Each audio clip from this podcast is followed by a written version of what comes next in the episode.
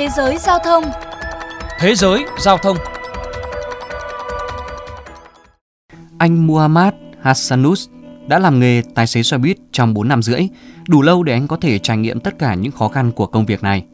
Người tài xế 29 tuổi đã đối phó với những hành khách say xỉn, khó tính trên những chuyến xe dài và lái xe trong tình trạng giao thông khó lường để duy trì một lịch trình dày đặc.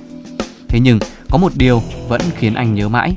Có những hành khách thường là phụ nữ trung niên, gọi anh là chú. Tôi vẫn nhớ có một chú lên xe đã gọi tôi là chú. Tôi đã phải bảo lại không phải cháu là chú, mà chú mới là chú của cháu đây ạ.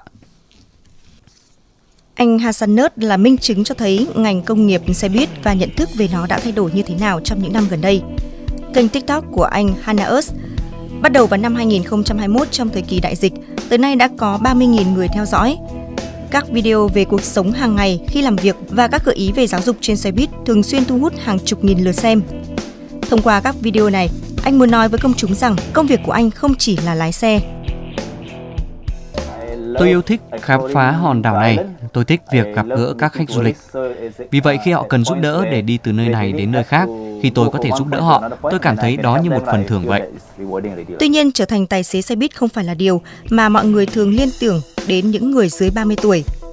Công ty xe buýt nơi anh Hanaus làm việc cho biết, chỉ có một tỷ lệ nhỏ lái xe buýt của họ dưới 30 tuổi, mặc dù gần đây nhiều người đã quan tâm hơn đến công việc này, nhưng phần lớn vẫn là những người lớn tuổi.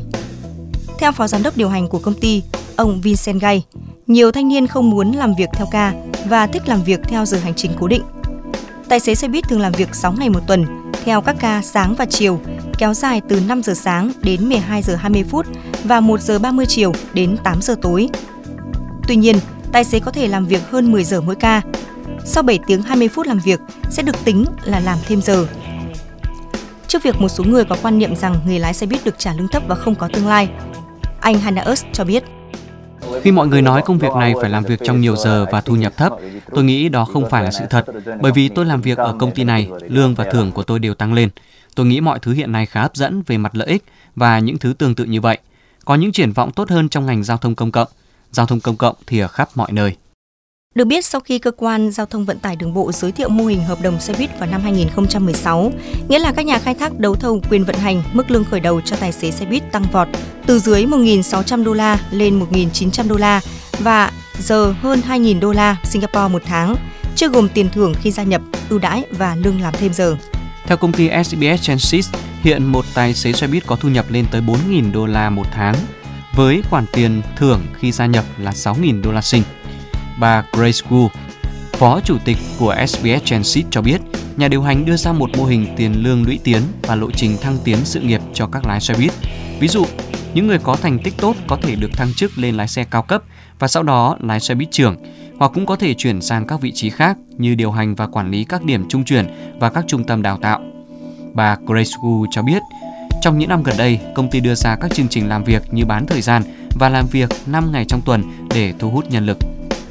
Tương tự, Tổng Giám đốc của công ty ANS Transit, Dexter Ang, cho biết công ty này cũng tuyển lái xe làm bán thời gian, qua đó thu hút thêm nhiều người trẻ có nền tảng kiến thức khác nhau. Một số theo học ngành kỹ thuật, một số theo học ngành kinh doanh, còn một số thì đam mê xe buýt. Muhammad Fahan, Tài xế xe buýt 25 tuổi chia sẻ. Tôi từng đi chơi xa bằng xe buýt với bố khi tôi khoảng 8 hay 10 tuổi. Vì vậy, niềm đam mê của tôi lớn dần lên từ những chuyến xe buýt ấy tới việc sưu tầm những chiếc xe buýt đồ chơi. Nhiều năm qua đi, tôi bắt đầu mong muốn trở thành một người lái xe buýt. Lần đầu tiên tôi nhận được bằng lái xe buýt đã là khi tôi 21 tuổi. Ông Ang, Tổng Giám đốc ANS thừa nhận rằng ban đầu công ty e ngại liệu những tài xế này có thể làm tốt công việc của họ hay không khi họ còn trẻ và thiếu kinh nghiệm.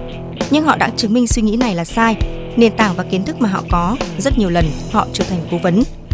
Ngay cả về mặt an toàn và kỹ năng lái xe của họ, thậm chí còn thực hiện tốt hơn các tài xế lớn tuổi của chúng tôi. Theo các nhà điều hành, các lái xe buýt trẻ tuổi sẽ mang đến luồng gió mới góp phần vào sự bền vững và đa dạng của lực lượng lao động vận tải công cộng của Singapore một số tài xế xe buýt trẻ tuổi chia sẻ.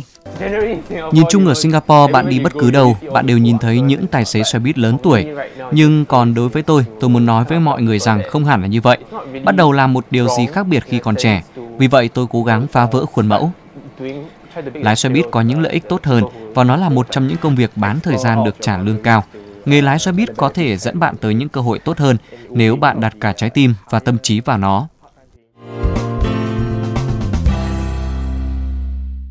Thưa quý vị và các bạn, còn tại Việt Nam, theo chia sẻ của các lái xe buýt, công việc này vô cùng áp lực về thời gian.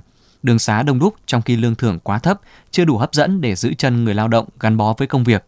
Một tài xế chia sẻ. Thực sự mức lương là không đáp ứng được cái nhu cầu cuộc sống hiện tại. Thu nhập của mình có thể đáp ứng cho cuộc sống độc thân, nhưng mà những người có gia đình thì thực sự là vất vả. Họ thường là sẽ phải tăng ca hoặc là ra ngoài chạy Grab. Nếu mà nói là công việc nhà nước đủ cho để nuôi sống gia đình khó lắm. Đến đây chuyên mục Thế giới Giao thông xin được khép lại. Cảm ơn quý vị đã chú ý lắng nghe.